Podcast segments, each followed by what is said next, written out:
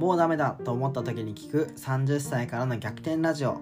このラジオはこのままでいいのかなと悩んでいる30代の方に向けてどうすれば自分らしい人生と逆転できるのか一緒に考えていくラジオです。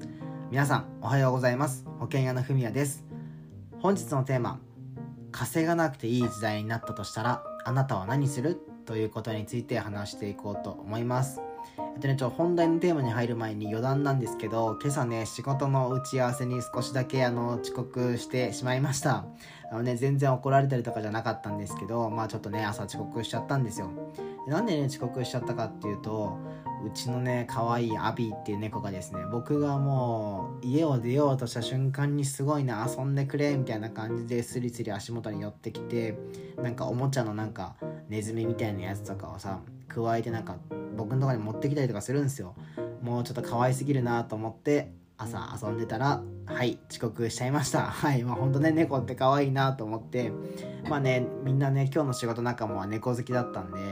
あのその話をしたら笑って許してくれたんでよかったけどまあ遅刻はね今後はしないようにしていこうと思います。はいということでねあのー、ちょっと本題のとこに入っていこうと思うんですけどまあ、改めてね稼がなくていい時代になったとしたらあなたは何をしていきたいと思いますか？これはね今日僕が読んでいた本の中に面白いテーマがあったんですよ。でそれがねこう冒頭でも伝えたんですけど、まあ、稼がなくていい時代になったらあなたは何するっていう質問ですね。これね何のことかっていうとあのベーシックインカムって聞いたことありますかね？簡単に言うと政府が国民に対して生活できるだけの最低限のお金を配りますよっていうそういうシステムですね。だからね僕もまあ詳しいことは分かんないんですけど例えばさ10万円で生活ができる人がいたとしてで毎月じゃあ10万円国からもらえますよと。そのお金を使うと最悪もう生活するだけだったらあのもう生活できちゃうわけですよ。ということはつまり働く必要が一切なくなる。もしかしたらそういう時代がこれから来るかもしれないんですよね。でそう思った時にじゃあ働く必要は一切ないよと。もう生活するだけのお金は毎月国がもらうよっていうとじゃあこの今までずっと毎日8時間9時間と働いていたこの時間は何に当てたらいいかってなるじゃないですか。最初はなんか漫画読むとかさ映画見るとかやってるかもしれないけどどうせねもう飽きてくるしわなんかしたいなって思うと思うんですよ。でその時にやってみたいなって思うことが実は皆さんがずっと探しているやりたいことなのかもしれないなと思って今日はねこれすごい面白いいい質問だなと思って取り上げてみようと思いました。でねじゃあ僕の場合はどうするかっていうと僕は多分、えー、一切働かなくていいよって言われたらまずね外国語を勉強しますね。あのいろんな国の人と会話できたらすごい楽しそうだなって僕は思うんですよ。あの中国の方とかってさあのよくね見かけるんですけどすごいね勢いでいっぱいブワーって喋ってるじゃないですか僕あれね聞き取れたらめっちゃ面白そうだなと思ってあのまあ中国の方だけじゃなくて他の国とか韓国の人とかもねあの見かけますけど話聞いてて理解できたらすごい面白いだろうなと思うんですよ。だからねすごい僕は時間ができてで働く必要も一切ないよってなったらきっとね外国語を勉強するだろうなと思ってます。あとはやっぱりね講演家としてね活動したいですね。まあ別に講演家にとらわれてるわけじゃないんだけど何か自分の経験を通じて誰かの学びになるものを伝えたいっていうのはこれ僕のねすごい大事にしている価値観なんですよ。だからこそ今こうやってね音声配信とかラジオ配信をしてるのもそうやってね自分の経験を通じて誰かの学びになったらいいな誰かのプラスになったらいいなと思って普段あの発信をしてます。だからねこういうことがやっぱ僕のやりたいことなんだろうなって思うんですよ。で稼がなくてもいい時代になった時に自分がどうしたいかを考えるのは実はこれからの時代とても大事なんじゃないかなと思ってます。なんかすごい SF っぽい世界だけどさなんか本当に AI とかさロボットが発展してこれからね本当にこう人間が働く必要がない時代が来そうだなと思った。ら意外と来そうじゃないですか？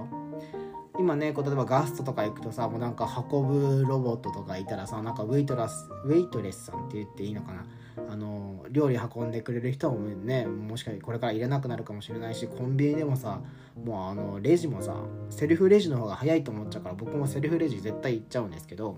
そうなってくるとどんどんどんどんね働く場所もなくなってくるし働く必要がそもそもなくなってくる自給自足できるようになってしまったら、うん、お金を稼ぐこともいらなくなってくるんじゃないかなっていうふうに思うんですよ。ってなってくるとね最後ね人間に必要なことってか残されたことってあの限りある人生をどう楽しむのかみたいなことが最後僕たち人間が残されたことなんじゃないかなって思うんですよね。なんか今日のテーマすごい SF っぽいっていうか哲学っぽい感じなんですけどだけどねこれ考えるのは大事だと思ってますね。うん。あとちょっとね話変わっちゃうんですけど僕ね保険屋として仕事してるとよく見かけるのがファイヤーしたいっていう若者多いんですよ。なんかファイヤーって聞いたことありますかね？あの働かなくても例えば株式とかね株とか買って、うん、その配当とかでねお金が毎年入ってきてそれだけで生活をするからつまりね働かなくてもよくなるみたいな感じなんですけどあれはねなんでなんて俺はめっちゃ思いますね。僕1ミリもファイヤーしたいと思ったことないしうーんなんかねなんでファイヤーしたいんだろうってめっちゃ心から思いますね。なんでかっていうとファイヤーしたいファイヤーしたいって言ってる人結構いるんだけどじゃあファイヤーした後さ時間できるわけじゃんって言ってその後何したいの？って聞いた時にいや俺はねファイヤーした後時間もねお金も余裕ができるけどこういうことやりたいんだよとか、ね、こんなことに時間使いたいんだよみたいなことをね明確に持ってる人にまだ出会ったことないんですよ。えどうしたいんって聞いたらまあ海外行って世界一周してみたいなね大体そんなことは言うんだけどその後点々点みたいな。っていう人が多いからうーん結局今の生活が嫌なだけなんじゃない？ってやっぱ思っちゃうんですよね。今の生活水準とか仕事とかライフスタイルそれが不満があるからなんとなくねファイヤーという響きあの働かなくてもいいという響きにこう心奪われてるっていうか囚われてるっていうかうん。なまあ別に目指すのはいいと思うんだけどだけど僕はあんまりなんかそれ楽しいんかなって正直思ってますね。だってねファイヤーしても結局時間できるから。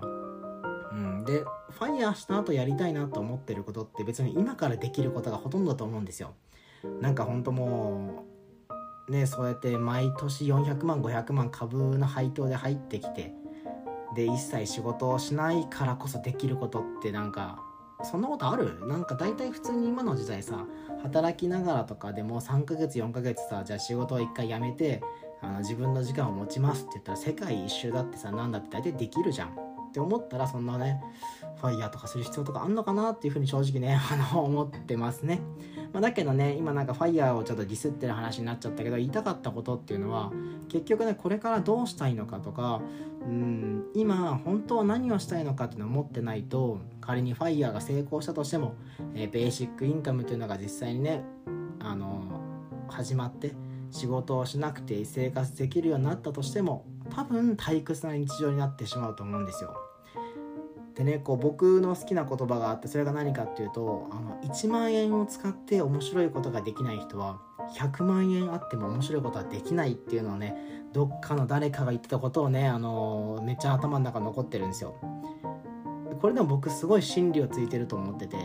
なんかさ1万円しか俺はないでも100万円あったら面白いことできるのにって思ってる人はですね多分、うん、1万円使って面白いことができないんだったら本当100万円あっても面白いことできないし多分1000万円あっても面白いことはできないんですよ。うん、で仮にねあの今ある時間を使って面白いことができない人は時間がいっぱいあったとしてもどうせねあの面白いことはできないと思うんですよだからこそ今ね自分がどんなことをしたいのかとか今の自分でできる面白いことは何なんだろうみたいなそういう、うん、今に集中する今できることを探していく今できる楽しいことをやっていくみたいなことがすごい大事なんじゃないかなっていうふうに思いました。だからねこう稼がなくてもいい時代になったとしたらあなたは何するっていう質問は改めてねすごいいい質問だなと思ったんで今日はあの取り上げようと思いました。はいということで本日のテーマはこんな感じです、えー、改めてね皆さん稼がなくていい時代になったら何をしたいですか？ちょっとねこういうことしてみたいよっていう方があったら是非あのお便りのところで教えてもらえたら嬉しいなと思ってます。でこのラジオが面白いと思っていただいた方は是非フォローボタンも押してもらえると嬉しいです。ということで皆さんの夢や目標がどんどん実現しますように実はね今日の放送でこのラジオも50回目になるんですよ。いやーねいつも聞いてくれて皆さんありがとうございます。これからも頑張っていくので応援してください。それではサンキューバイバーイ。